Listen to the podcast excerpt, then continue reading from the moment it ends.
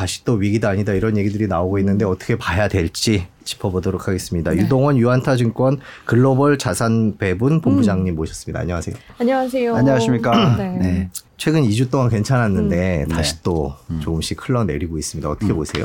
변동성이 들어올 수밖에 없는 타이밍이 음. 있죠. 그러니까 아 제가 거의 지난 한 두달 네. 정도 넘게 올해 연초 시작되면서부터 음. 시장이 이제 하락을 하는 과정이 있었으니까 어, 지금은 이제 중간 조정인데 음. 그 중간 조정이 일어나는 이유는 여러 가지가 있지만 물론 지금은 뭐 우크라이나 이슈, 뭐 미연준 네. 이슈 뭐 다 있지만 어, 가장 핵심 포인트는 중간 선거. 네. 그래서 이제 미국의 음. 어, 선거 2년 차죠. 그러니까 끝나고 나서 대통령 임기 2년 차니까 보통 대통령 임기 2년 차 중간 선거 있는 해는 어, 가장 끝판에 이제 올라가고 음. 거의 1년 내내 변동성이 있는 네. 그런 케이스가 많았다고 전에도 말씀을 드렸었던 것 같아요. 그래서 어, 보통 중간 선거에 전에 고점 대비해서 한 평균적으로 한 10%대 중반 빠지고 음. 그리고 그거를 다 되돌리고 음. 중간 선거까지 그리고 나서 이제 막판에 11월 달, 12월 달에 상당히 제법 올라가는 음. 네, 그런 시장이 나와요. 그래서 어 그거를 놓고 보면은 이렇게 보시면 되죠. S&P 500 기준으로 음. 어 올해 연초가 고점이었잖아요. 네. 예, 거기서 어 3월 달 바닥이 마이너스 14.6%란 말이죠. 딱 비슷해요. 그러니까 중간 선거 음. 있는 해의 평균 음. 예, 딱 14.5%거든요. 음. 14.6% 빠졌었어요. 음. 근데 중요한 거는 이제 그러고 나서 되돌리는 게 100%를 되돌리는 게 그 빠진 폭을 빠진 되돌리는 만큼 다시 올라오는 올라오는데 그게 11월이란 말이지. 11월. 네. 11월이요. 지금 근데 4월인데. 근데 지난 네. 그 2주 동안에 S&P가 빠진 거에 네. 60% 이상 되돌렸단 말이죠. 네, 아까 봤듯이 지금 네. 다시 올라갔죠. 빠르게 올라갔죠. 요 빠진 걸 다 되돌렸잖아요. 음. 좀 쉬어야죠. 음. 그러니까 너무 급하게 또 올랐으니까. 네. 네. 그래서 이제 미연준의 발언 수위가 그렇게 세지는 거죠. 음. 그러니까 이제 발언 수위가 낮아지면 지수가 너무 세게 움직이니까 그거는 거품으로 나중에 연결될 수 있는 가능성이 있어서 어쨌든 닥한 버블 같은 건 안 일어나야 되잖아요. 음. 네, 그렇죠. 닥한 버블 관계 또 일어나 버리면 그게 그 후유증이 너무 세니까 네. 그러니까 그거의 곡선을 이제 조절하려는 거죠. 음. 그러니까 추세가 이렇게 상승 추세로 있는 거를 조절하려면 너무 위로 치고 올라가면 안 되고 또 너무 빠지면 안 되니까 음. 이 정도의 선을 그어 놓고 거기에 맞추는 강도를 얘기를 하는 거죠. 근데 지난 2주 장 빠지기 전에는 반등이 예, 거의 10몇 프로가 2주 만에 오고 확 올라갔어요. 예, 예. 나스닥은 뭐 16%가 들어오고 이러니까 그럼 좀 조정을 줘야 되니까 세게 음. 얘기하는 거죠. 근데 그렇게 얘기하더라도 어 아마도 이 금리를 인상시키는 속도 자체는 이미 벌써 정해져 있을 거예요. 음. 예. 그래서 거기에 맞춰서 어느 정도 경기가 안정을 어, 볼 거다 생각하고 음. 미연준 의사들이 얘기를 하고 있다고 생각하고 있습니다. 음. 예. 네. 그 연준 3월 달에 FOMC 음. 하고 음. 이제 그 이후로는 좀 불확실성이 사라졌다 그래서 음. 이제 빠르게 말씀해 주신 대로 음. 올랐는데 음.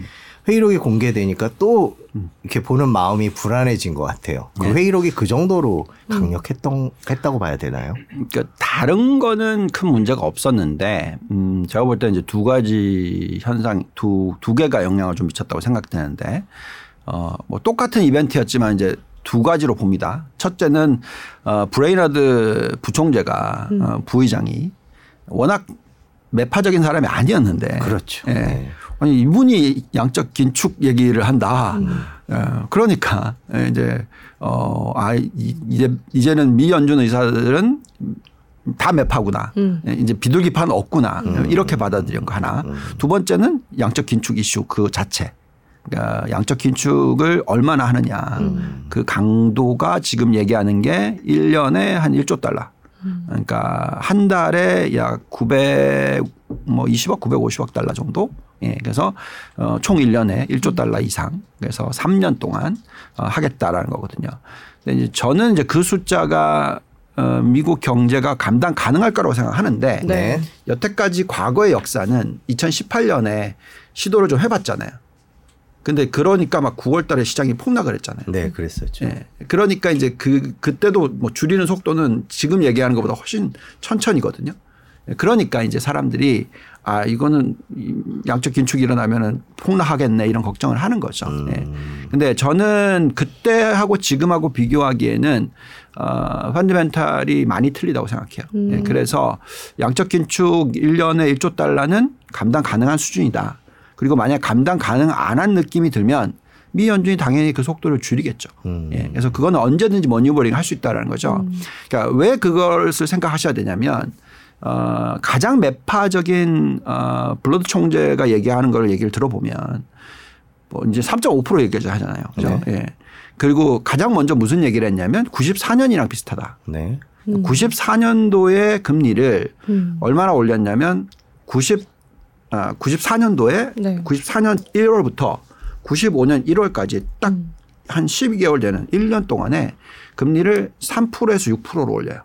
두 배가 됐어요? 3% 포인트로 네. 올려요. 네. 그러니까 딱 1년 동안에. 그러니까 지금 그 얘기를 하는 거죠. 불러 음. 총재는. 근데 이제 중요한 거는 그렇게 했더니 음. 경기가 좀 안 좋아질 것 같으니까 금리 또 다시 1.75% 내려요. 내렸죠. 네. 네. 그러니까 그렇게 한다는 거죠. 그러니까 훨씬 더 좀 flexible하게 음. 하자. 지금은 인플레이션 너무 세게 들어오니까 그 기대 심리를 확 죽이기 위해서 빨리 땡겼다가 음. 어 그게 이제 떨어지면 또 다시 떨어뜨리자 이런 식의 불러드 총재 얘기고요. 음. 어 근데 이제 거기서 모든 걸 다그 음, 거품이나 뭐 어, 어쨌든 다 걷어내고 그냥 실질적으로 얘기하는 걸 들어보면 중립금리가 얼마냐? 음. 그 중립금리일 때 경제가 그걸 갖다가 감당 가능하냐? 음. 근데 제가 볼 때는 그 중립금리가 미연준 의장들이 다 그 총재들이 다 얘기하는 걸 보면 다 2.5% 네. 그리고 어좀 길게 보면 2%대 이렇게 볼 수도 있는 거거든요. 음. 그래서 그 정도 금리보다 플러스 알파로 가면 저는 상당히 걱정할 거예요. 음. 근데 지금은 어쨌든 올리는 속도를 얘기를 하는 거고 어 0.5% 정도를 요번에 올린다 하더라도 5월 4일 날 네. 음, 연말까지 올리는 폭은 한 2%에서 2.25% 정도 될 것 같다. 음. 지금 그게 컨센서스고 그 정도보다 더 플러스 알파로 땡긴다 그러면 저는 걱정할 것 같아요. 네. 근데 어쨌든 지금은 어 현재는 그 정도의 금리는 감당 가능한 음. 어 미국의 경제 펀드멘탈이 아닌가라는 생각하고 음. 있습니다. 최근에 주가가 좀 하락을 했는데 음. 이게 그 미국 기준금리가 오를 거라는 게 그렇죠. 어, 선반영 됐다라고 보면 될까요? 아니 다 된 건가요? 예, 더될 걸까요? 여기 지금 차트 하나. 띄워져 있는데 네. 보여주시죠? 예, 예. 이, 이 이 게 이제 굉장히 추세적으로 음. 중요한 차트입니다. 네. 왜냐하면 보시면 이제 1980년대 음. 고점이 음. 음. 15%가 15%가 넘잖아요. 그러네요. 그러니까 정말 엄청나게 높잖아요. 네. 근데 저렇게 금리가 높을 수 있었던 이유는 어, 정부 부채 비율이 GDP의 30%밖에 안 돼요. 음. 정말 낮았어요. 네. 그러니까 많이 낮아졌던 때고 그러면서 이제 쭉 하락 추세잖아요. 네. 저게 이제 우리가 흔히 얘기하는 저인플레이션 시대라면서 계속 이제 떨어지는 거죠. 음. 어 그리고 금리가 심지어는 인플레이션보다 더 낮았어요 항상. 네. 어 그러다 보니까 이제 저 차트를 깨고 올라가기 시작한 게 음. 2010뭐 6년 네. 예, 뭐 시- 거의 18년 이때 가면 쭉 올라가기 올라가잖아요. 네. 저 빨간색 선이 그러면 그, 그 이제 이제 새로 만들어진 거죠. 네. 그러니까 밑에 새로운 추세선. 음, 예, 이게 이게 음. 추세선 자체가 이제 이렇게 이제 바뀌는 거죠. 네. 그러니까 이제 나중에는 이제 올라가는 추세로 변할 겁니다. 음. 이제 그게 이제 언제 되느냐 하는 거죠. 아. 근데 어, 제가 볼 때는 지금 현재 시점에서는 바로 치고 때리기는 어렵고요. 네. 그러니까 어느 정도의 과거 추세선에 이제 고점에 도달했죠. 2.7%가. 음. 저기서부터는 좀 쉬어야죠. 네. 그러면서 이제 평평하게 만들고 그러고 이제 올라가는 추세를 가는 거죠. 음. 그러니까 더 옛날도 마찬가지입니다. 옛날에도 계속 2%대에서 2.75% 시대의 낮은 금리가 만들어져요. 음. 그러다가 이제 저렇게 가파르게 올라가서 15%까지 가는 음. 구간이 거의 30년 동안 만들어지는 거거든요. 그래요. 그러니까 지금은 당장 바로 저 2.7%에서 바로 뭐 3%, 4%, 5% 이렇게 간다라고 생각하지 마시고 음. 떨어질 때도 저렇게 천천히 떨어졌잖아요. 네. 그러니까 올라갈 때도 좀 천천히 올라갈 거다. 이제 음. 이렇게 생각하는 게 맞고요. 음. 에, 뭐 기자님께서 질문하신 네. 내용처럼 금리가 2.7%까지 올라갔기 때문에 그걸 반영하고 이제 모든 펀디멘탈을 분석해야 되니까.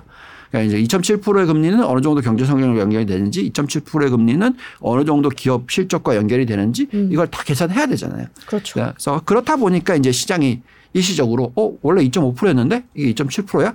그럼 이제 우리 어떻게 해야 되지? 음. 한번 던지는 거죠. 음. 예. 그런 상황이었던 거고. 네. 근데 그걸 다 소화를 하고 나면 괜찮네. 어, 수 튼튼하네. 어, 네. 편하네. 음. 이렇게 되는 거라는 거죠. 음. 이번에 0.5 다음 달도 0.5% 올릴 거라는 게뭐 이제 거의 정설인데 그 이상 올릴 거다 뭐 또 이제 그런 얘기도 나오고 있어요. 일부에서는 어떻게 보세요? 그거? 그러니까 지금 이제 0.25 올렸죠. 네. 네. 그러면 이제 7월 달까 불러드 총재가 얘기했던 게 7월까지 1% 포인트 올리자. 네. 그죠? 그러면 0.5 그다음 0.25 하면은 이제 딱 1이 되죠. 일이 되는 거죠. 네. 네, 그래서 뭐 그 정도 속도인데 여기서부터 더 땡겨 버리면 그 속도라는 것은 그거는 음, 미 연준 역사상 별로 없어요. 음. 음. 그러니까 3 1년 동안에 3% 올린 게 이제 최대한의 큰 폭에 올리는 거예요. 네. 예. 그래서 8번이 있으니까 네. 그러니까 8번 매번 올리면 2% 올리는 거잖아요. 네. 예. 여기서 3%까지 땡기려면은 어, 한 네 번 정도는 추가로 더 올리는 거죠. 그래서 네 차례 정도가 가능한 거죠. 음. 그래서 이번에 올리고 다음에 올리고 그럼 좀 쉬겠죠. 음. 왜냐하면 연말까지니까. 네. 예. 그래서 결국은 어, 우리가 3%를 땡길지 음. 2%까지만 땡기고 좀 쉴지 그거는 인플레이션 숫자가 어떻게 나오는지 보고 얘기할 거죠. 음. 근데 지금은 인플레이션 숫자가 계속 주- 높게 나오고 있는 상황이잖아요. 특히 또 러시아와의 이슈가 있다 보니까 더더욱이나 원자재 가격이 안 떨어지고 있으니 당연히 미 연준은 내가 하는 일 하는 거야 라고 보여야 되겠죠. 네. 뭔가 명분이 있어야 될 거 아니에요. 그러니까 지금은 0.5씩 올리겠죠. 음. 올릴 수도 있죠. 그렇지만 이제 이 숫자들이 유가도 지금 팍 피크 치고 떨어져서 지금 이제 100대로 왔잖아요. 네. 그러니까 인플레이션 숫자가 이제 조금씩 하향 안정화되는 모습이 나오기 시작하면 그때는 어, 우리 이제 0.25% 올려 이런 식으로 보일 수 있다라는 거죠. 그래서 지금은 미리 너무 여태까지 미 연준이 제대로 안 했으니까 네. 빨리 쫓아가라고 얘기를 시장이 하고 있으니 쫓아가는 모습을 보여주고 네. 음. 그러다가 이제 또 이제 인플레이션 숫자가 좀 안정이 되는 모습이 뭐 그 가능성이 높거든요. 네. 그러니까 특히 하반기로 넘어갈수록 높아요. 예, 그렇다면 지금 5월 달에 있고 6월 달에 있으면 이제 하반기로 넘어가면 음. 그 속도가 좀 더뎌질 수 있겠죠. 그래서 지금은 어쨌든 그래도 음. 이, 이 뭐 여러 가지 요소를 다 생각해 보면 아직까지 변동성 구간이고 네. 그러다 보니까 이제 올라가는 속도에 대해서도 조금 이제 너무 2주 동안에 그렇게 많이 올려버리면 쉬어야죠. 네. 그렇죠. 네. 음. 질문이 들어왔는데요. 네. 음, 칼 오트님이 이미 연 저점은 형성된 거 아닌가요? 그러니까 음, 이미 최저점 찍은 거 아니냐라고 물어보셨는데 네. 어떻게 보세요? 맞습니다. 그러니까 음. 저는 그렇게는 어. 생각을 하고 있어요. 네. 그래서 지금 만약에 여기서 이제 더 빠져서 전 저점을 뚫고 내려간다라는 얘기는 음.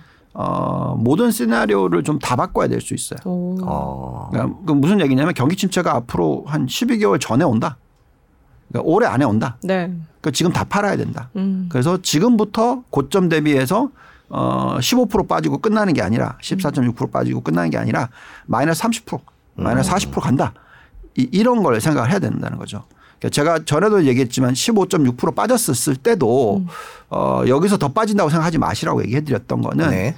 지금 모든 플레이어들이 음, 그 운용을 하시는 분들이 입장에서 그렇게 되면 큰일 나. 음. 그러니까 어떻게 되냐면 지금 그렇게 되면 너무 짧은 시간에 모든 포지셔닝을 바꾸기도 어렵고요.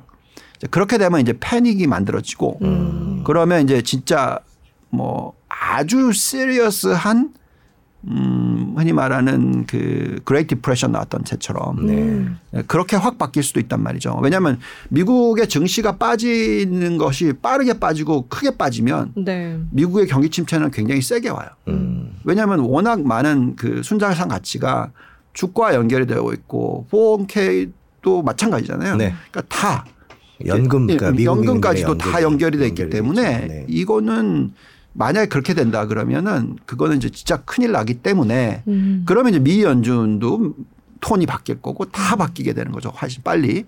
그래서 저는 연중 바닥은 봤다고 생각해요. 네. 근데 중요한 건 어쨌든 바닥을 받고 바로 올라가는 게 아니라 그게, 네. 그게 코로나19 터졌을 때는 확 빠졌다가 바로 올라갔지만 네. 그건 아니죠. 아 이제 그렇게는 다시 안 온다. 음, 그렇게는 아쉽네요. 아니죠. 그래서 네. 확 빠졌다가 이제 올라가다가 쉬었다가 올라가다 쉬었다 하면서 이제 천천히 전 고점을 도달하는 거고 그게 올해 8월이 될지 11월이 될지 정답은 없어요. 네. 시장이 얼마나 세냐에 따라서 틀려요. 그거는 이제 기업 실적에 따라서 틀리고 기업 실적이 정말 좋게 나온다.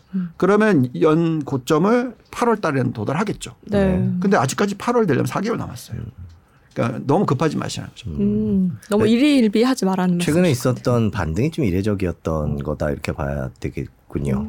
저 너무 세게 당겼죠. 세게 된 거죠. 그러면 다시 조금씩 조정은 있을 것 같은데 지금 해주신 말씀은 연 저점 이하로 떨어지면 그때부터는 긴장할 필요가 있다라고 말씀을 하시는 건데 그때는 생각을 저도 많이 해야 될 것 같아요. 그러니까 음. 제가 틀렸나. 어, 지금은 뭐 막 틀렸다고 얘기하시는 분도 많아요. 예. 근데 솔직하게. 별로 별로 흔들리지 않아요. 네. 그거에 대해서는. 어, 뭐 불안하진 않는데. 지금 아무래도 대세가 본부장님처럼 뭐 2년 안짝으로는 그런 대공황이 오지는 않을 것이다라는 게 이제 대체로 consensus가 있긴 한데 외국 그 주요 금융사들도 다 그렇긴 한데 만일에 이제 진짜로 더 떨어져서 1년 안쪽이다 그러면 포트폴리오 다 바꿔야 돼. 전 세계가 다 바꿔야 되잖아요. 그렇게 되면 연준이 가만히 있을까요? 아니죠. 라는 생각이 네, 들기도 그렇죠. 하고. 그러니까 이제 이런, 이런 겁니다. 그러니까 예를 들어서 음, 문제의 심각성이 음. 정말 대수술을 해야 된다. 그죠? 병자가 그걸 완전 대수술을 하지 않으면 죽는다. 네. 음, 예. 어, 그러면은 어쨌든 빠지더라도 계속 하겠죠. 네. 예. 근데 지금 그게 아니고 살짝 다친 거니까 음. 그거는 이제 시간 벌기를 할 수 있는 부분이란 말이죠. 음. 그러니까 어, 지금 현재 시점에서 미국의 펀디멘탈을 들여다봤었을 때 네.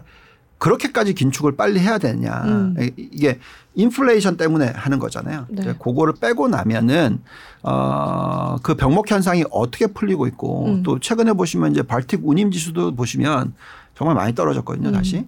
어, 그러니까 결국 지금 약간 이제 시각에 오차가 생길 수 있는 게 음. 전쟁이 일어났잖아요.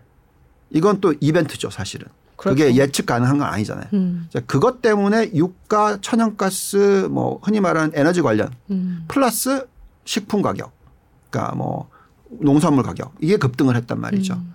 그러니까 그러다 보니까 이제 헷갈리는 거죠. 여기에 또 이제 또 뭐 반도체라든지 이런 부분들이 음. 또 이제 희기 히토류 이런 쪽과 연결되다 보니까 또 그런 얘기 하고 있고 그래서 음. 그 인플레이션 자체가 굉장히 높게 나오고 있으니까 이게 아 이건 정말 here to stay 그러니까 계속 일어날 현상이다. 네. 이 정도 인플레이션 시대가 정말 엄청나게 올라갈 거다. 음. 그러니까 미 연준이 빨리 풀었던 유동성을 다 빼야 된다. 네. 이렇게 얘기를 하는 건데 네. 그렇게 헷갈릴 수 있는데 음. 제가 볼 때는 그게 아니라 워낙 기업 실적이 좋은 상황이에요. 음. 게다가 개인들도 펀드멘털이 좋아요.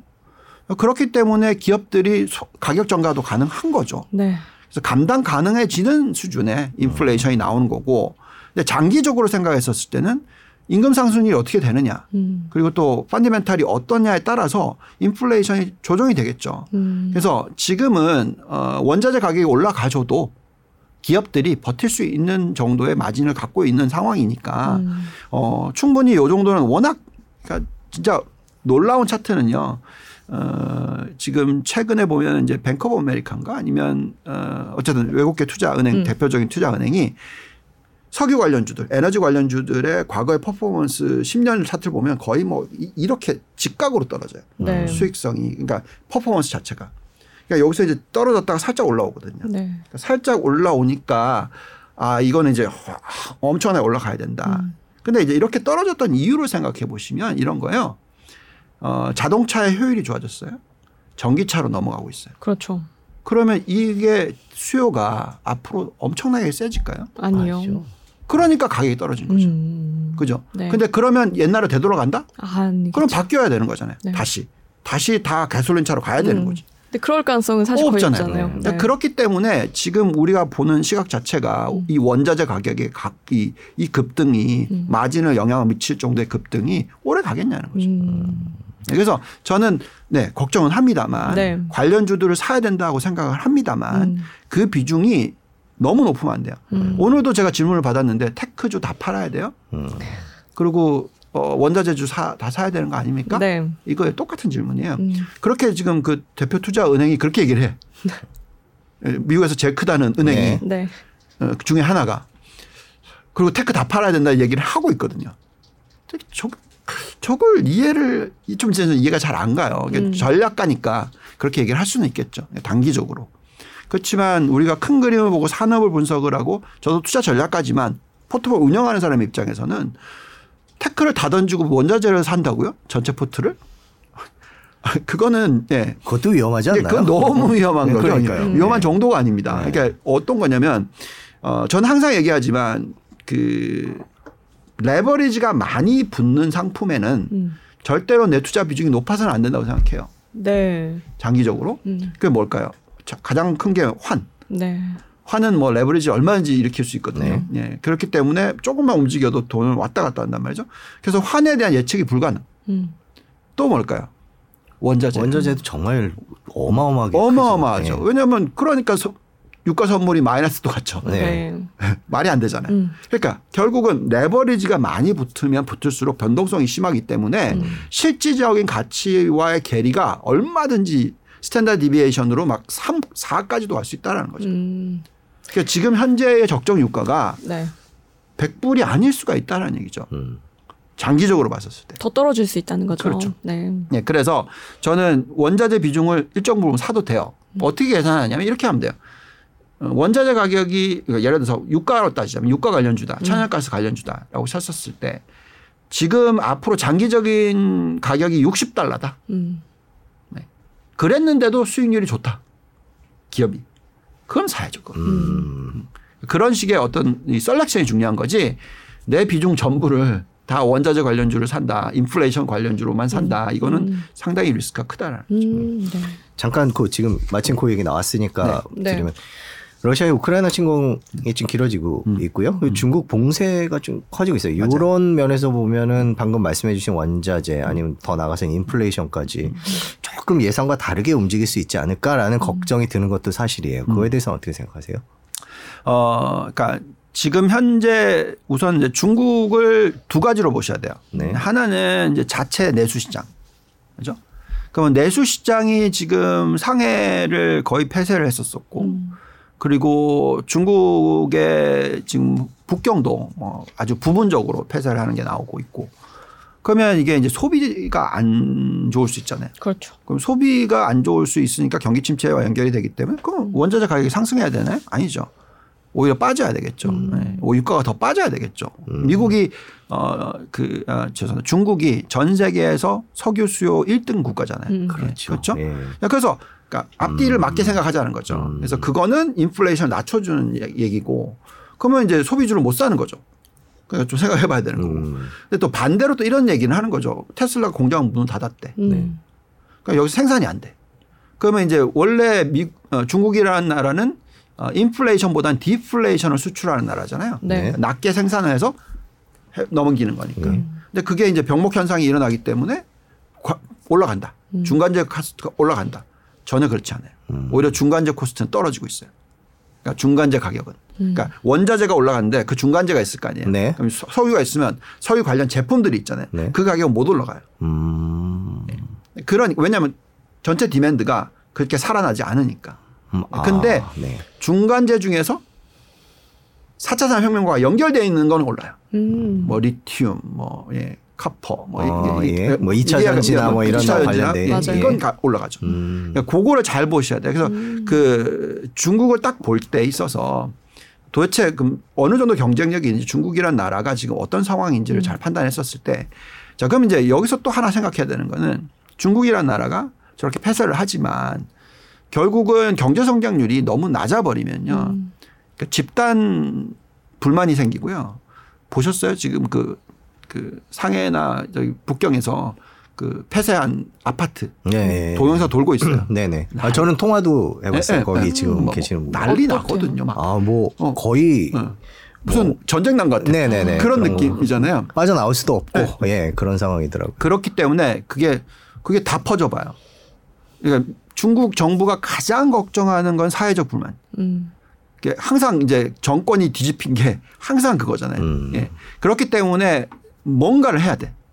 그럼 뭘 하겠습니까? 중국이 가장 지금 세게 발표하고 있죠. 우리 돈 풀 거고 예, 예. 우리가 재정 풀 거고 우리가 내릴 거고. 엄청나게 적극적인 부양 정책을 쓰겠다. 그 얘기 한 거죠. 음. 그래서 결국 그걸 생각해 보면은 어, 미국은 가만히 지켜보면서 아, 중국이 저렇게 하겠네를 기대를 하고 있는 거죠. 음. 그렇군요. 그 이제는 조금 미시적으로 들어가서 네. 종목과 섹터를 좀 분석해보는 시간을 네. 어, 많은 분들이 예, 기다리셨을 것 네. 같아요. 그래서 한번 해보고 네. 싶습니다. 네. 어, 사실 지금 이 장이 계획을 세우거나 이러기 굉장히 좀 어렵잖아요. 네. 개인 투자자들이 뭐 이거 하나만큼 좀 유념했으면 좋겠다 음. 하는 투자 전략 같은 게 있을까요? 아. 그러니까 저는 이제 이번 사이클에 있어서 네. 그 너무 두려워하지는 마셨으면 좋겠어요. 그러니까 음. 왜, 왜 그러냐면 이제 코로나 19 때 한번 그 당해 보셨으니까. 왜냐하면 가만히 있었더니 한 방에 네. 우리나라 코스피도 마찬가지잖아요. 1,400대를 갔었잖아요. 그렇죠. 그러면서 이제 너무 그거를 경험하시다 보니까 음. 아 이번에도 또 그러면 어떻게? 어, 참그 무서워요. 네, 네, 네, 저도 네, 마찬가지인데 한번 네. 그때 미국 증시 3월 23일이 최저점이었는데 그거를 경험하면 네.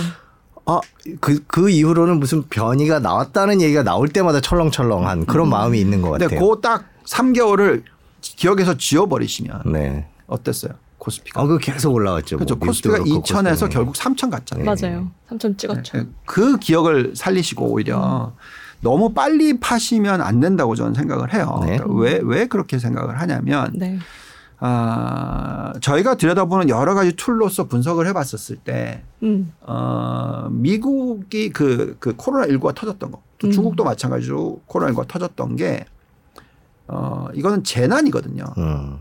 그래서 음. 자주 오는 현상이 아닐 수 있어요. 네. 물론, 예, 빌 게이츠는 뭐, 또 네. 다른 팬데믹을 준비해라 뭐 이렇게 얘기를 하기 때문에 좀 걱정이 되지만. 그건 좀 남은 얘기 예, 아닐까요? 그건 좀 예. 너무 과하게 가는 것 같고요. 어, 우리 보면은 이제 그, 이 코로나를 이겨내는 인류거든요, 항상. 그러니까 네. 그, 그, 그 감기 관련된 그, 그쪽 기저질환 쪽은 항상 있었던 거잖아요. 예. 그래서, 어, 뭔가 또 다른 게 올 수도 있죠. 음. 그렇지만 친환경 쪽으로 가면 갈수록 뭐 덜 괜찮, 그러니까 더 위험하진 않다고 생각하고요. 네. 자 그렇다면 이게 어 Spanish flu가 온 게 1920년대 네. 음. 스페인 독감 예, 때. 예, 예, 예. 스페인 독감. 그 다음에 지금 이제 거의 뭐 몇 년 만입니까? 100년. 예, 네. 그러니까 100년보다 좁아졌다 하더라도 네. 뭐 또 당장 오겠습니까? 네. 네. 예. 그러니까 그렇다라는 것은 그때가 special event였다라고 음. 생각하시는 게 맞지. 네. 그때의 기억을 가지고 아 그때랑 똑같을 것 같아. 그래서 나 그렇게 행동할래. 이건 안 된다라는 거죠. 네, 그 합리적으로 보이진 않네요. 예. 예. 그건 정말 좋은 행동이 아니라는 거죠. 저 같은 경우는 아 코로나 같은 위기가 또 한 번 올 거다라고 생각해서 기다리고 있거든요. 그러니까. 그러면 안 된다는 거죠. 100년에 한 번 올까 말까 하기 그, 때문에. 그러면 이제 어떻게 되냐면 어 그러다가 기다려 기- 네. 기다렸더니 이제 올라가요. 연말 됐더니 이제 어 빠졌던 거 다 되돌렸네. 네. 내가 어떻게 해야 되지? 어 이제 아, 그래도? 또 기다려야 돼. 네. 어, 또 올 줄 몰라. 또 기다렸어. 1년 지나서 또 올랐어. 15% 올랐어. 아 이거 좀 어떻게 해야 되지? 네. 어 이거 안 투자해. 아, 아 이제 다들 다들 막 엄청나게 불장이 온다고 얘기를 해요. 그렇죠. 아 그래. 그럼 이제 들어가야지. 네. 이제 그때부터 깨지. 떨어지죠. 다시. 그러니까 그렇게 하시면 안 되고 음. 지금 잘 보세요 톤을. 네. 그러니까 그리고 내 내 계좌를 한번 보세요. 그러니까 내 네. 계좌가 아니라 내 현금 흐름. 음, 음. 내가 돈에 여유가 있는지 투자할 음. 만한 여유가 있는지 없는지를 한번 보세요. 네. 어, 봤었을 때 저는 분명히 제 기억으로는 훨씬 낫거든요 지금. 음. 많은 분들이 그러실 거예요. 솔- 물론 어, 저소득층부터 시작해서 어려움들 겪으신 분들이 많잖아요. 음. 네. 그래서 이제 근데 그분들은 이제 with 코로나 시대가 되니까 이제 매출이 늘어나기 시작하겠죠. 그러니까 음. 점점 좋아지겠죠. 그러니까 결국은 뭐냐면 쓸 수 있는 여유가 있냐 없냐는 거예요. 음. 그래서 결국은 지금 현재 투자를 할 수 있는 여력이 있느냐 없느냐거든요. 네. 그러니까 그거를 이제 경제 지표화 시킨다라는 것은 어, 이런 겁니다. 어, 기업이 있어요. 음. 근데 기업이 부채 비율이 높아졌었어요. 안 좋아졌기 때문에. 근데 이제 경기가 풀리기 시작했어. 그러면서 이제 현금 흐름이 좋아지기 시작해요. 근데 이때 투자를 뭔가 다른 걸 해야지만 나중에 장기로 살 수 있어요. 네. 그러면 대출을 같이 일으키겠죠. 음. 대출을 여태까지는 계속 이제 줄여오다가 어떻게든지 막으려고. 그러다가 이제 올리기 시작하겠죠. 음. 근데 그걸 올리는 폭이 얼마나 남아 있느냐가 저는 중요하거든요. 음. 제가 은행 담당 애널리스트라 보기 뭐 과거 30년 동안 은행을 들여다 보니까 네. 근데 지금 미국의 은행권을 보고 있으면 어 어느 누구도 저 나라가 경기 침체와 어떤 어떤 위기가 닥칠 것 같아 보이는 가능성은 음. 너무 낮아. 음. 그러니까 우- 제가 98년도 아시아 금융위기 터지기 전에 네. 제가 한국 은행들을 다 들여다봤잖아요. 이건 무조건 1년 안에 터진다. 아. 이건 이건 솔직히 말해서 미쳤다. 이런 발란시스를 갖고 도대체 어떻게 이 운영이 되고 있냐 이거였거든요. 네. 그래서 뭐 파이낸셜 타임즈든 월스트리트 저널이든 뭐 제가 한국은행에 대해서 안 좋게 얘기했다가 좀 많이 음 공격을 받았었었는데 네. 그때는 다 봤었을 때 아니 고정 자산 비율이 20%였어요. 그러니까 즉 이자를 못 일으키는 자산 규모가 네. 너무나 많았다는 거죠. 그래서 그렇기 때문에 터진 거고. 그리고 98년 그 이후에 또 이제 2008년 왔었을 때 미국 은행을 보고 있으면요. 아니 실적이 너무 올려놓고 네네. 미국의 전체의 기업 이익의 거의 30%가 은행이 창출해내고 있었고 그거를 subprime으로 얘기하고 하면서 엄청나게 레버리지가 일어났고 네. BIS 비율이 Tier one capital ratio가 8%가 안 됐어요. 음. 그러니까 이건 터지는 거거든. 네. 그러니까 리먼 사태가 터졌죠. 네. 거기다가 그러니까 미국의 이제 연준이나 미국의 그 들여다보는 사람들이 어떻게 생각했어요? 아 이거는 대수술을 하지 않으면 죽는다. 음. 그러니까 리먼 터트리고 시티 연결 연쇄. 근데 지금은 아 약간 상처 났어. 음. 약간 다리가 다쳤어. 다리를 잘라야 된대. 음. 그러면 안 되잖아요. 예, 예, 예. 예. 그렇기 때문에 지금 현재 시점에서는 지금 예대율이 미국이 60% 초반이에요. 음. 60%. 그때는 100%였단 말이죠. 와. 그러니까 대출 정말 많이 해줬어. 근데 60%대예요. 네. 근데 다른 분들이 그러면 요즘에 대출로 보지 말고 여신으로 봐야죠. 뭐 대출도 종류가 여러 가지가 있잖아요. 그래서 여신으로 보면은 한 92.5%예요. 음. 음. 근데 보면 그 100% 근처 왔잖아요. 네. 예금 대비해서 다 대출해 줬네. 음. 이제 끝난 거 아니에요. 이렇게 하는데 그때 터졌을 때가 2008년, 음. 2000년 이때가 130%였단 말이죠. 와. 음. 그러니까 지, 예, 그러니까 지금은 음. 어 오히려 저는 장단기 침체를 보고 다들 경기 침체 일어나라고 얘기하잖아요. 네. 맞죠. 왜 그러냐면 왜 경기 침체가 일어나냐면 왜 모든 사람들이 장단기 금리 차를 보고 어 경기 침체가 일어날 가능성에 대해서 얘기를 하냐면 네. 제가 이걸 2018년도에 음 만들어서 이제 음. 좀뭐 여러 가지 올려드렸었는데 그래프가 준비돼 있죠. 한번 같이 보면서 아, 설명을. 예? 장단기 금리 차 예, 한번 네. 보시죠. 아까 그래프를 제가 본 예. 것 같은데. 좀 더 위로 올라오셔서 여기 예, 요거 보시죠. 예. 음. 자, 이게 이제 10년 마이너스 3개월 장단기 금리 차예요. 네. 이제 네, 정말 많은 사람들이 네. 10년 마이너스 2년 장대 금리차 역전이 되고 나서 음. 그게 어이 경기 침체로 넘어간다. 네. 왜냐하면 그게 항상 일어나고 나서 한 얼마나 시간이 걸리냐면 음 6개월 음. 어 짧게는 네. 길게는 거의 한 20 몇 개월 뭐 음. 이렇게 하고 나서 이제 경기 침체가 오거든요. 네. 근데 이제 그때는 좀 금리가 높은 시대예요. 네. 근데 지금은 오히려 이 장기 금리 대출 금리가 올라가는 게 30년짜리가 지금 모기지 론이 음. 4.5%까지 올라갔단 말이죠. 네. 그래서 예금은 항상 지금 0%에 있어요, 거의. 그래서 이쪽으로 올라갈수록 음. 그 자산 자체를 저금리 자산에서 고금리 자산으로서 넘긴단 말이죠. 음. 그 넘기기 때문에 네. 저금리가 지금 2%라는 것은 음. 대출을 오히려 더 해줘요. 은행은. 아. 수익이 더 나기 때문에. 음. 그래서 저 숫자가 0%로 돼야지 네. 터지는데 음. 지금 아직 갈 길이 멀잖아요. 그렇죠. 예. 그래서 저게 0% 가고 네. 그리고 11개월 뒤에요. 음. 예.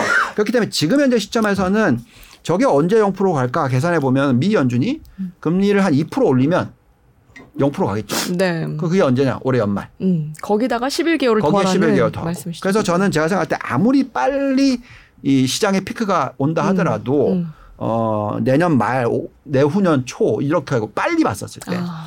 근데 이제 중요한 거는 아까 다시 보여주시면 예대율. 음. 그 예대율을 보시면 예.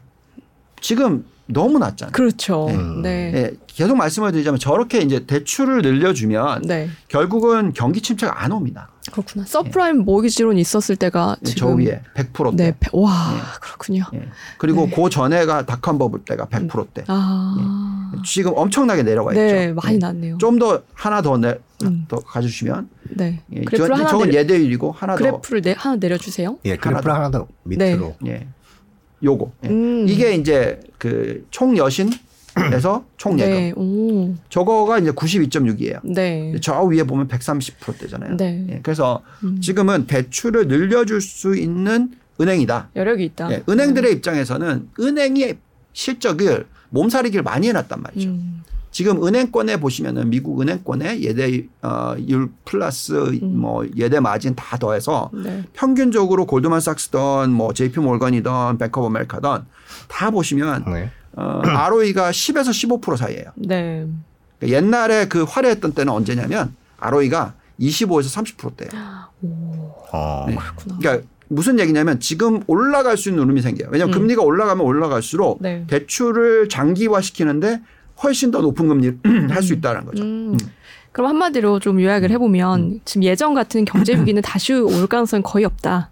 어, 조금 주가가 좀 낮다고 볼 때 투자하는 게 좋다. 지금은 없다. 네. 어느 시점에는 올 수 있죠. 음. 예, 그래서 제가 말씀드리는 거는 어 아무리 빨리 와야 내년 말 내후년 초다라고 얘기를 해드리는 거고. 네. 네. 근데 이제 그렇게밖에 안 남았는데 왜 이렇게 세게 얘기하냐 이유는 제 머릿속에는 사실 그때도 안 올 거야. 아, 그렇죠. 훨씬 뒤에 올 거야라는 생각이 있는 거예요. 그러니까 가장 부정적으로 봤을 때 그쯤일 가능성이 높다. 지금 그러니까 펀더멘털이나 항상, 지표 그러니까 항상 제가 운영하는 사람 입장에서는 최악의 시나리오를 보고 음. 그 최악의 시나리오가 내가 감당 가능하냐 네. 감당 가능 안 하다 네. 그럼 투자하면 안 되죠. 그렇죠. 근데 최악의 시나리오를 들여다봤는데 내년 말까지 충분히 감당 가능하겠네. 네. 네. 그러면 투자를 해야 되는 거죠. 음. 근데 중요한 거는 종목 선별을 잘해야 되는 거겠죠. 네. 아 그래서 여기서 네네. 제가 꼭 드리고 싶은 질문인데 작가님이 이 질문 정말 마음에 들게 잘 뽑아주셨어요. 네. 어 지금 1등 주들도 사실 네. 어 많이 빠진 종목들이 있잖아요. 네. 그래서 앞으로 조금씩 사 모으면 아 좀 괜찮은 1등 주가 있는지 이걸 꼽아 주실 수 과대 있을까요? 낙폭 네. 1등주라고 작가님이 쓰셨는데 아, 일단 그 얘기 야, 요거 차트 좋네. 어 아, 요 얘기 들어가기 전에 한 가지만 여쭤볼게요. 네네. 저기 저기 질문 주신 분이 있는데 힐러님께서 네. 예전에 본부장님께서 미국 금리가 2.5% 넘어가면 혹시 위험할 수도 있다 이런 얘기를 하셨던 것 같은데. 지금 음. 넘었잖아요. 네. 그에 대해서 어떻게 보시는지 일단 질문이 있어서 그것만. 아, 10년 국채 금리가 2.5% 넘는 게 아니고요. 네. 미 연준 금리가 아, 미연준 2.5% 금리. 그러니까 넘었을 때부터 음, 이른바 그 중립 금리를 말씀하신 거였죠? 네. 예, 지금 미국 그 지금 미 연준 네. 금리가 0.25죠. 한참 남은 거 요게 미래 얘기를 예, 하신 예, 예, 거였던 네. 거죠? 예. 예, 그 얘기 잠깐 짚고 자 이제 제가 궁금한 네, 과대 낙폭 1등 주 거기서 일단 저희 표가 떠 있는 거 보니까 반도체 얘기네요. 아, 일단 네, 필라델피아 보여주세요. 반도체 지수를 일단 보면서 음, 얘기를 하겠습니다. 네. 네. 아, 자 이제 닭한 버블대로 되돌아갑시다. 네. 네. 그러니까 이제 닭한 버블대로 되돌아갔었을 때 이제 인터넷이라는 게 처음 나왔죠. 네네. 음. 어, 인터넷이 언제 나왔냐면 89년 말 90년대 초 이렇게 네. 나왔어요. 그러니까 네. 처음에 나온 거는. 근데 이제 많은 분들이 쓰기 시작한 거는 94년도, 음. 95년도 이때가 이제 굉장히 활성화됐었어요. 네. 네. 그때 그러면서 다들 얘기했던 게 뭐냐면 이제 종이는 안 쓴다. 음. 예, 뭐다 이제 팩스 같은 거 필요 없다. 네. 예, 이런 식으로 얘기를 하면서. 근데 사실 뭐 어쨌든 수요는 항상 더 늘어나죠. 왜냐하면 그게 생산인데 그러니까 어쨌든 그건 중요한 게 아니고 음. 반도체를 보시면 그때만 하더라도 반도체가 사실 변동성이 심했겠죠. 네. 예, 메모리 부분이 이제 부족했던 부분들이 많이 있었으니까. 근데 변동성을 보시면 94년부터 엄청나게 변동성이 심해요. 음. 올라갔다 내려갔다 올라갔다 내려갔다 음. 하는데 결국 닥한 버블이 올 때 제일 많이 오르죠. 네. 그러네요. 예. 그러니까 그거는 왜냐하면 당연히 인터넷 버블이니까 음. 인터넷에서 가장 많이 수요가 되는 게 반도체이기 때문에 그렇습니다. 네. 그죠? 어, 근데 이제 지금 결국 그러고 나서 음. 반도체를 너무 많이 땡겼기 때문에 폭락이 일어난 거죠. 음. 근데 지금 현재 시점에서 다들 이제 너무 많이 땡긴 거 아니냐는 걱정을 하신 거죠. 네. 보시면은 등락이 있으면서 장대금리 차가 역전이 되고 난 후에 좀 더 변동성이 있다가 음. 폭등이 들어왔단 말이죠. 네. 근데 저 폭등이 들어왔던 이유는 뭐냐면 98년부터 2000년도부터 아 정말 인터넷이라는 게 정말 엄청난 시대를 변화시키겠구나. 매출 증가가 엄청나게 일어나겠구나. 이런 것들이 나왔던 거거든요. 근데 지금 잘 좀 생각해 보세요. 어, 반도체의 수요에 있어서 가장 지금 걱정을 하고 있는 것들이 다 대부분 어, 전기차, 음. 뭐 그 다음에 핸셋, PC, 뭐 우리가 전체적으로 봤었을 때 4차 산업혁명과 연결돼 있는 거잖아요. 어, 그 수요가 급격하게 줄 가능성은 거의 없다고 보시는 게 맞겠죠. 그렇죠. 음, 오히려 늘면 늘지 줄지는 네, 않겠죠. 속도가 더 빨라지죠. 음. 제가 테슬라를 한번 보고 있으면 네. 여기는 지금 차트가 없는데 지금 테슬라의 연간 생산 캐파가 얼마냐면 어한 뭐그 90만 대, 100만 대 정도라고 네. 생각하면 음. 예. 이게 3년이 지나면요. 300만 대로 가요. 와. 세 배로 튀어요. 네. 그러니까 매년 뭐 엄청나게 늘어나는 거죠. 네. 그게 그렇게 생각을 하고 그래도 수요가 있다라는 거잖아요. 그러니까 그 얘기는 어, 앞으로 반도체에 대한 수요는 장기적으로 봤었을 때 어떤 패러다임의 변화가 저 때처럼 왜냐하면 저때 인터넷이 오면서 반도체의 수요가 패러다임 변화가 왔기 네, 때문에 네, 그랬죠. 가장 큰 폭의 상승한 거고 마찬가지로 이번도 마찬가지라 생각하는 거예요. 음. 그래서 물론 변동성이 있을 수가 있습니다만 지금 봤었을 때는 저 정도의 수익성과 저 정도의 밸류에이션이면 너무나 저- 제 눈에 싸 보인다라는 거죠. 음. 아, 네. 그래서 지금 뭐 싸 보인다. 네. 네. 예. 그래서 지금 현재 시점에서는 네. 우리가 반도체에 대한 투자는 소홀히 하면 안 된다고 생각하는 거고요. 음. 네. 그다음에 이제 반도체의 수요를 일으키는 산업 중에서 가장 큰 게 하나가 전기차죠. 전기차가 예. 엄청나게 많은 반도체가 종류별로 들어가죠. 훨씬 들어가죠. 네. 그리고 그게 예를 들어서 좀 더 빨라질 것 같죠. 왜? 지금 유가가 이렇게 튀어버리면 그렇죠. 저 점점 전기차 전기차 사고 싶죠. 싶어요. 그죠? 네. 네. 이- 제가 이 질문 맨날 하거든요. 아, 여기서 다 질문하고 싶어요. 다음 차는 언- 언제 아니, 전- 사실 거예요? 저는 아, 제가 다음 차 1년 뒤에 전기차 살 건데 생각하고 그 있어요. 1년 뒤에 살 건데 네. 이게 사실 예약하고 차를 봤는데 거의 1년 걸리잖아요. 네. 그래서 벌써부터 차 계약을 알아보고 있어요. 그죠. 네, 자, 전기차. 이렇게 됐어요. 저희는 저는 저희 주차장에 충전기 이제 아, 막 되게- 아파트 아, 단지에 네. 충전기 맞아. 들어오기 시작했거든요. 그래서 이제 사볼까 생각하고 음. 있죠. 충전이 제가, 힘들었거든요. 제가 답을 드릴게요. 네. 제가 이 질문을 모든 사람들 이다 해요. 네. 돌아다니면서 해요. 근데 지금 이제는 열에 단 한 명도 없어요. 개솔린 차 사겠다는 사람이. 오, 열에 열 명이 다 전기차래. 네. 그렇구나. 근데 딱 1년 전에는요. 10명 중에 전기차 사겠다는 사람이 한 사람. 네. 그때도 좀. 빠르다고 생각이 들었던 네. 것 같아요. 음. 지금은 안 느끼거든요. 그렇게. 음. 그러니까 미국도 똑같을 거예요. 지금. 게다가 이제 텍사스 factory 나왔죠. 네. 베를린 factory 나왔죠. 여기에 이제 지금 상해가 지금 멈춰 있는데 음. 이거는 이제 전 세계 세계의 대표적인 지역에 다 있어. 이제 생산 capa가 늘어나. 음. 그러면 뭐 많은 분들은 자꾸 테슬라가 문제가 있다고 생각하는 사람들도 있는데 그렇게 보이지가 않아요. 음. 그리고 정말 중요하게 생각하셔야 되는 거는 전기차의 수요가 늘어나고 전기차의 시장 점유율이 늘어나면 늘수록 이것만큼 디플레이션 압력이 큰 산업은 없어요. 그래요. 왜 그렇죠? 왜일까요? 왜냐하면 네. 고용이 가장 심하고 그다음에 노조가 가장 센 데가 어. 이런 heavy industry예요. 자동차 네. 우리나라 네. 마찬가지야. 근데 전기차는 부품이 30%밖에 안 들어가. 음. 기존 차에 비해서 개솔린 차에 네. 비해서. 네. 게다가 필요한 직원의 수가 확 줄어. 그렇구나. 그 Giga factory 베를린 그거 동영상 있어요. 한번 보세요. 네. 아, 이거 무슨 어 네. 아무튼 한번 보시면 아 이게 저렇게 근데 이게 1950년대, 60년대, 70년대 요때 컨베이어 벨트가 나오면서 자동차 조립을 드디어 공장이 하는 거. 음. 예. 그게 엄청난 산업혁명을 갖고 왔단 말이죠. 네. 이거와 똑같은 효과라니까요. 음. 뭐 더 센 효과일 수 있단 말이죠. 네. 예. 자, 그렇다라는 것은 생각해 보시면 오히려 디플레이션 압력이 있고 네. 그걸로 보면 네. 어, 이게 아마 캐시 우드가 얘기할 수도 있겠죠. 물론 단기간에는 원자재 가격이 올라가요. 왜냐하면 마진이 괜찮으니까. 음. 네. 그러니까 테슬라 입장에서도 계속 잘 팔려. 가격 올려도 돼. 그럼 원자재 가격 또 올려도 돼. 이렇게 되는 거란 말이죠. 네. 근데 그게 아니고 잘 안 팔려. 네. 그러면 그게 이제 문제가 되는 거겠죠. 근데 그래서 지금 원자재 가격이 올라간 것이 펀디멘탈이 뒷받침이 되는 정도라고 생각하는 거고. 네. 어, 그래서 지금 현재 보면 어쨌든 어, 나중으로 보면 인플레이션을 낮춰주는 효과가 장기적으로 온다. 음. 근데 지금 단기적으로는 워낙 돈을 많이 풀었어. 네. 그거에 역풍이 지금 와 있는 거고. 음. 근데 지금 다 스탠스가 바뀌었잖아요. 지난 1년 내내 네. 긴축이죠, 사실은. 네. 네. 예. 그렇죠. 예. 그러니까 그렇기 때문에 그걸 보고 있으면 우리나라도 그랬고.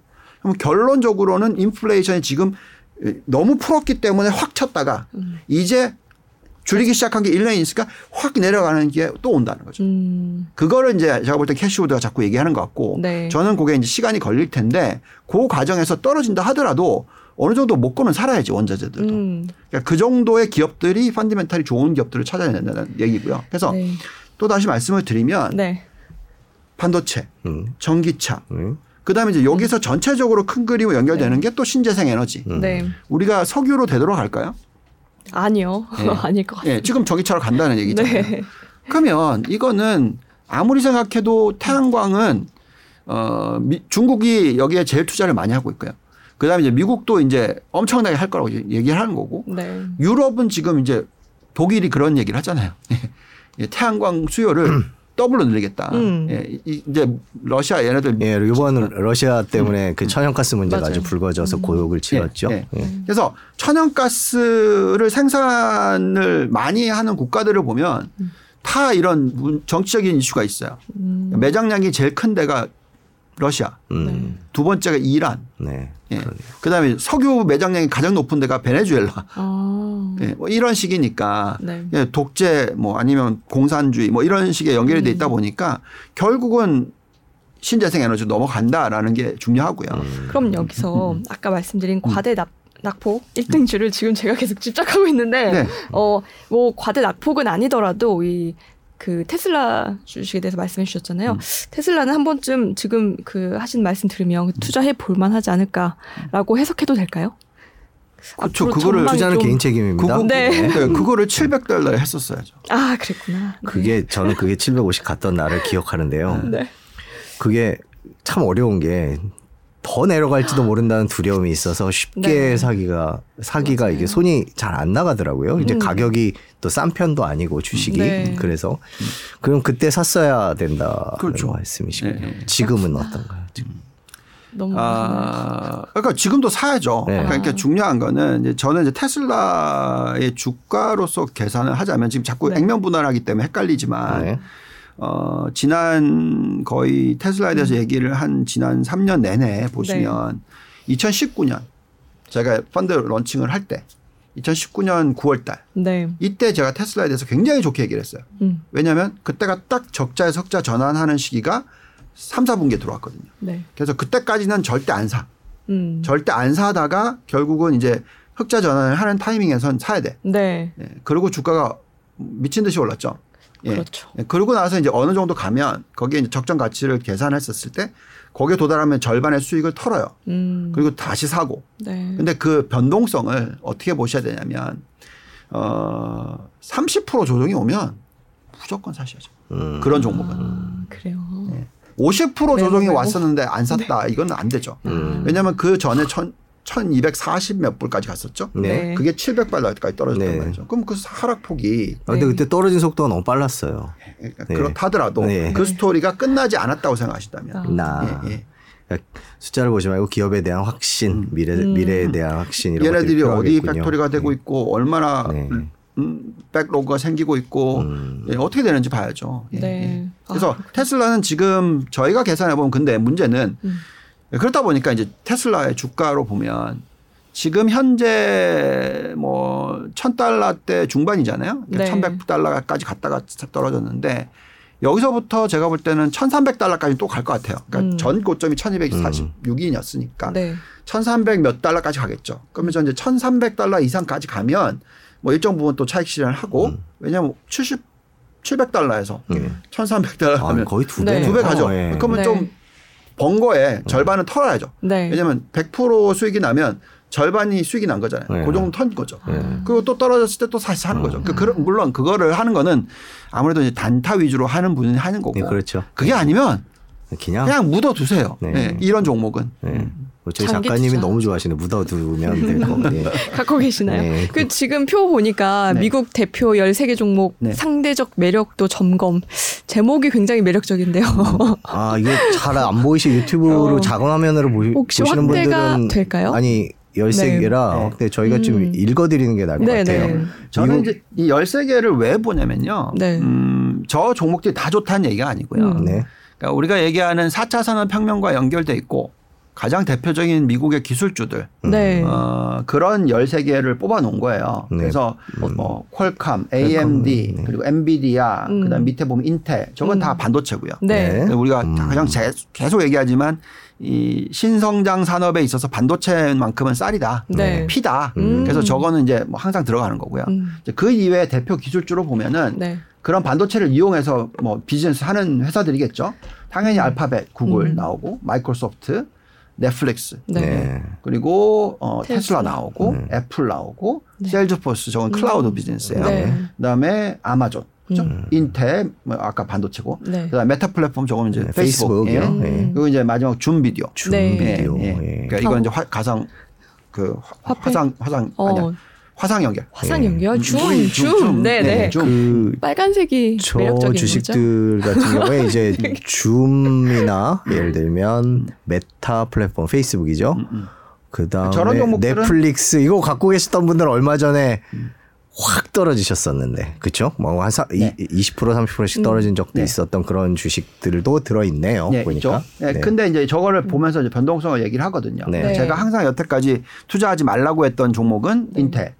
예, 뭐 상승 여력이 그렇게 높지 않았고 항상 계속해서. 네. 그 다음에 어 일시적으로는 어 줌비디오가 많이 꺾였더라고요. 네. 예, 올해 연초 네. 보시면 그래서 그거에 대해서 안 좋게 얘기를 했었고 음. 그 다음에 이제 페이스북. 음. 예, 페이스북도 메타로 넘어가는 데 있어서 좀 문제가 있을 것 같다라는 생각이 네. 들었고요. 네. 근데 이제 그렇다 하더라도 이제는 뭐 더 빠질 것 같아 보지는 않아요. 네. 근데 중요한 것은 이제 여기서 제가 가장 좋아하는 이제 그 음.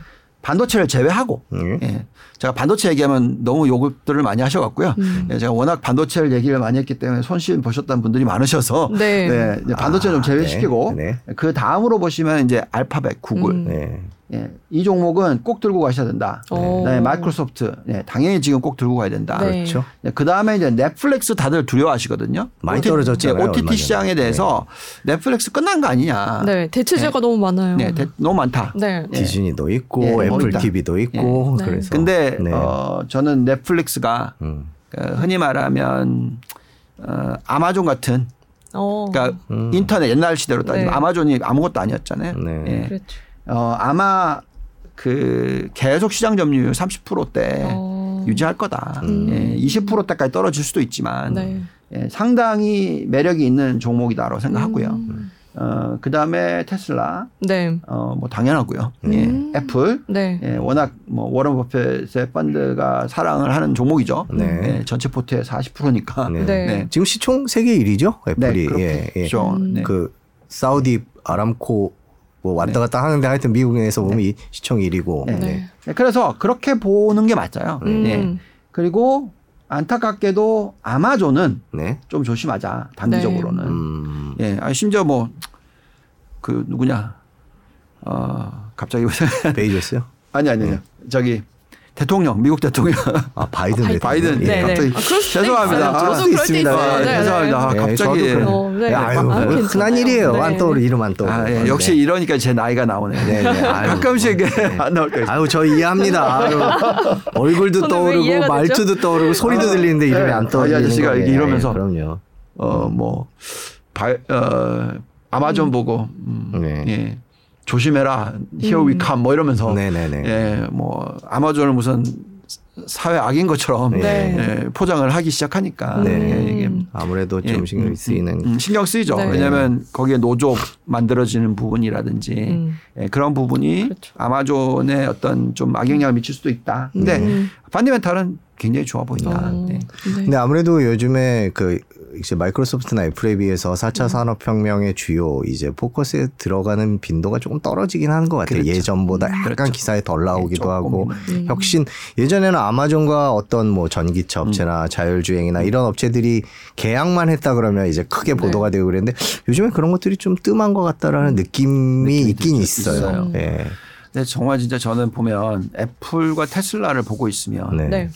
네. 진짜 거의 혁신 기업의 어떤 대표 대명사들이 표본이고 음. 보셨어요? 테슬라가 아이폰 같은 폰 나올 수도 있다라는 거? 뭐 오. 네. 네, 그러면 테슬라 유저들은 네. 다 그걸로 쓰게 되겠죠. 그렇겠죠. 그러니까 그래서 저는 제가 생각할 때 이게 생태계를 만들어내는 플랫폼화를 시키는 능력이에요. 그게 음. 어, 테슬라 자동차를 쓰기 시작하면 벗어나지 못하게 될 거라는 거죠. 그게 애플이거든요. 네. 애플 유저들은 애플을 빠져나가지는 그렇죠. 못해요. 맥북도 쓰고 네, 빠져나가지를 못하게. 만들었기 때문에 저희 아들도 뭐 거의 뭐 모든 자기의 그 제품이 어, 그 이제 대학교 뭐 모든 강의들이 다 거기 들어가 있으니까 아. 뭐 맥클라우드인가? 네. 그러니까 그게 없으면 안 되죠. 네. 절대로 못 바꾼단 말이죠. 저도 싱가포르에서 북경에 있다가 그때는 애플 썼거든요. 한국 들어오면서 삼성전자 바꾸고 네. 정말 힘들었어요. 음. 예, 그 시기가. 이제 지나고 나면 이제 괜찮은데 음. 그거를 아무리 가격이 비싸다 하더라도 음. 그냥 그래 그냥 쓰고 말지 이렇게 되는 거죠. 예, 음. 편하니까. 네. 그 방금 테슬라가 휴대폰을 만드는 얘기를 해주셨는데 애플이 전기차를 만들 그쵸. 가능성이 더 높지 그러니까 않을까요? 그러니까 둘 다. 네. 네. 그래서 제가 볼 때는 네. 이거를 지금 던져야 되냐 이런 거죠. 아 그러니까- 지금 테크주를 그러니까- 다 팔아야 되냐 그러니까 이런 성장도 회사들을 테크주를 다 판다고 얘기하시는 분들이 많잖아요. 지금. 네네. 네. 심지어 미국의 가장 대표적인 투자 은행이 그 얘기를 하고 있는데 예. 원자재 그다음에 석유를 음.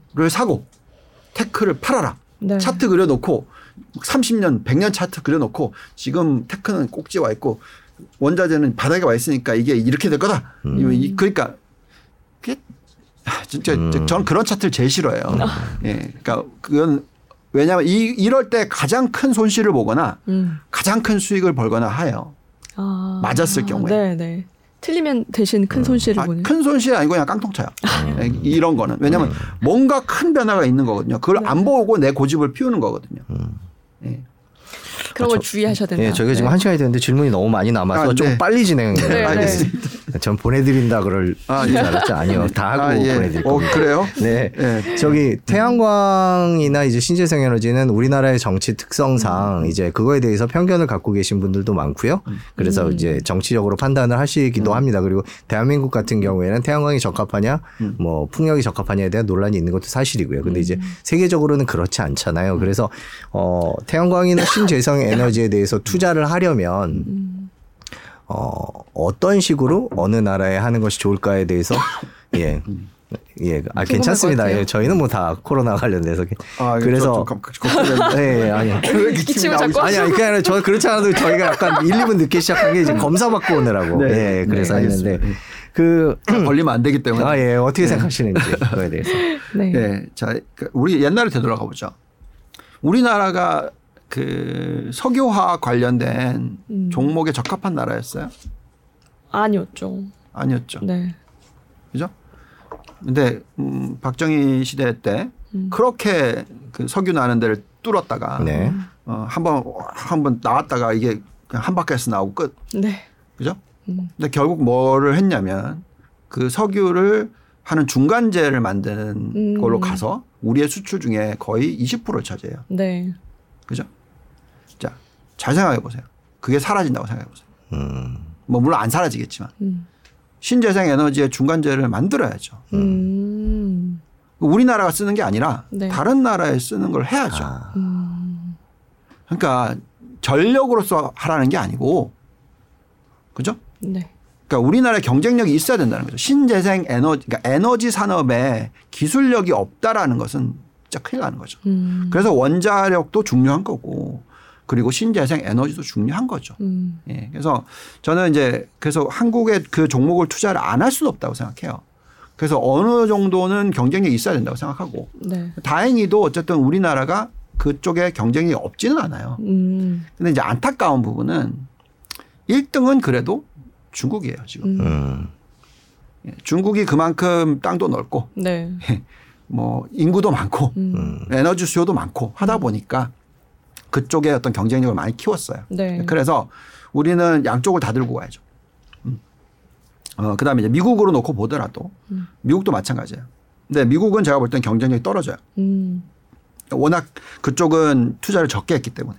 음, 그래서 어, 천연가스 쪽을 투자를 한다든지. 네. 그러니까 에너지는 정말 중요하죠. 왜냐하면 4차 산업혁명이라는 게 에너지 수요가 늘어날 수밖에 없는 구조잖아요. 네. 예, 전력 소비가 많으니까. 그래서 어, 저는 이제 그 국가마다 뭐가 경쟁력이 있는지 에너지 산업에서 음. 거기에 맞춰서 거기에 관련된 종목을 골라내야 된다고 생각을 합니다. 음. 그래서 어, 중국 같은 경우는 당연히 신재생 에너지고 네. 어, 우리나라도 음, 사실 에너지가 지금 투자하기가 참 불편해요. 근데 그래도 하더라도 신재생 에너지 쪽으로 가야 된다는 부분은 저는 생각하고 있고 네. 미국을 보면은 신재생 에너지 부분도 종목도 골라내야 되지만 경쟁력이 있다면 더 중요한 거는 저는 오히려 천연가스 쪽. 음. 그래서 미국의 경쟁력이 그쪽에서 지금 만들어지고 있고 유럽으로 음. 수출할 거고 뭐 그런 식이니까. 음. 어 그리고 뭐 석유 매장량이라든지 천연가스 매장량도 네. 나쁘지 않고. 음. 예, 그래서 뭐 그런 식의 어떤 포트폴리오 구성을 에너지 쪽으로 하는 게 좋다고 생각하고 있습니다. 어. 빠르게 여쭤보면 메타버스는 작년 말 이쯤에는 되게 음. 이렇게 포커스를 받다가 지금은 좀 약간 시들해졌어요. 어떻게 보세요? 예, 계속 그게 이제 그럴 수밖에 없었던 게 어, 이제 인터넷이라는 것도 어, 90년도에 초반에 들어왔다가 좀 시들했다가 음. 그다음에 확 활성화됐거든요. 지금도 메타버스도 마찬가지고 메타버스 NFT 둘다 음. 어, 막 얘기를 하다가 지금 싹 죽었다고 생각하죠. 네. 네. 근데 그렇진 않아요. 음, 지금 보면은 정말 많은 분들이 NFT 그리고 메타버스 쪽에 투자를 하고 있고 음. 그 생태계를 만들어내려고 하는 것들이 보여요. 음. 뭐 심지어는 모든 산업을 어 그쪽이랑 연결시켜서 하려고 하는 음. 생각도 많더라고요. 그렇죠. 심지어 뭐, 뭐 음식을 파는 거에 있어서 네. 그런 산업에도 NFT를 집어넣는. 음. 그런 그런 역할을. 그래서 결국은 이제 이게 시대적인 변화잖아요. 그래서 우리가 보통 옛날에는 현금을 주고 사고 팔았다. 그전 옛날에는 코인을 주고 사고 팔았다. 네. 음. 예. 화폐. 얘 이제 전자 화폐로 넘어가는 과정인 거는 인정해야죠. 음. 심- 그건 어쩔 수 없는 거잖아요. 우리가 도대체 실질적으로 현금으로서 뭘 사는 거는 정말 많이 줄어드는 거고 그렇죠. 예. 예. 큰 아이템을 사면 살수록 그렇게 되는 거잖아요. 자, 그렇기 때문에 관련된 산업이 그냥 사라질 거다 라고 볼 수는 없어요. 네. 예. 그래서 어, 로블록스 같은 경우에도 메타버스의 가장 대표적인 종목이죠. 음, 반토막 났어요. 반토막이 뭐예요? 음. 고점 대비해서 72% 빠졌습니다. 아 와. 그런가요? 빠졌어요. 예, 예. 그리고 지금 올라왔죠. 네. 그래서 이제 50%. 그래서 이게 딱 아크예요. 음, ARK Investment도 그런 이 신성장 산업이라고 얘기하죠. 혁신 산업이라고 얘기하나 아니면 뭐 destructive innovation이니까 네. 그러니까 뭐 파괴적인 혁신 네. 음. 관련된 종목들이 다 그래요. 네. 네. 근데 이제 그게 진짜 끝났다고 생각하신다면 팔아야죠. 음, 근데 이제 이런 아픔을 겪었는데도 살아남았어. 돈이 흐름이 괜찮아. 네. 음. 이 기업은 살아남죠. 음, 그리고 나중에 독식하죠. 네. 그래서 그것만큼 또 중요한 게 없으니까 음. 어, 저는 잘 찾아보셔야 된다고 생각합니다. 음. 어, 물론 그게 고르기 어려워요. 네. 왜냐하면 그때도 그랬잖아요. 인터넷 버블이 일어났었을 때 종목이 100개 있으면 살아남은 건 3, 4개밖에 안 된단 그렇죠. 말이죠. 예. 그 90개 이상은 다 망했는데 거기 투자했으면 망하시는 거잖아요. 음, 그 어렵잖아요. 네. 예, 그래서 메타 ETF를 사야죠. ETF로 투자를 하는 것이. 예. 왜냐하면 미국에 상장된 METV라는 ETF가 있어요. METV 원래 네, META였죠. 맞아요. 근데 이제 이름이 바뀌었어요. 페이스북이 메타로 바뀌면서 이제 네, 바뀐 건데. METV인데 네. 보시면은 50%가 로블록스가 거의 10% 되는데 네. 나머지 50%가 다 뭐 예, 메타 플랫폼, 예, 페이스북, 음. 구글, 마이크로소프트, 엔비디아 거의 빅테크네요. 뭐, 뭐, 예, 그러니까 예, 그래서 지금은 예. 결론적으로는 걔네들이 이길 것 같다는 거죠. 음. 그러니까 메타버스의 세계에서도 결국에는 빅테크들이 이길 가능성이 높다. 그걸 예. 보고 저는 마이크로소프트를 좋아하고 있어요. 그렇군요. 그걸 보고 어 좋아하고 있고요. 그다음에 이제 구글 알파벳은 지금 뭐 방송국이 다 변하시고 계시잖아요. 네. 아 그럼요. 저희가 이제 지상파에서 유튜브로 계속 예 중심 이동을 하고 있죠. 그 예. 과정이 있는 한 음. 구글은 파시면 안 되죠. 그러네요. 그건 당연한 결과죠. 네. 음. 아, 정말 간- 단순하게 설명을 해주시니까 너무 명쾌한 것 같아서 네. 언제나 즐거운 것 같습니다. 저희가 또 한 시간 넘게 그 본부장님 그러게요. 예, 모시고 얘기를 음. 들었습니다. 뭐 네.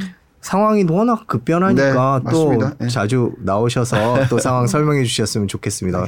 뭐 긍정적으로 오늘도 말씀해 주셔서 너무 감사합니다. 네. 예. 언젠가는 엄청나게 부정적으로 얘기할 때가 올 수도 오, 있습니다. 예, 그때가 좀 천천히 왔으면 좋겠습니다. 네. 저도 그랬으면 좋겠습니다. 예, 사실. 예, 하여튼 오늘 감사합니다. 네. 고맙습니다. 네, 감사합니다.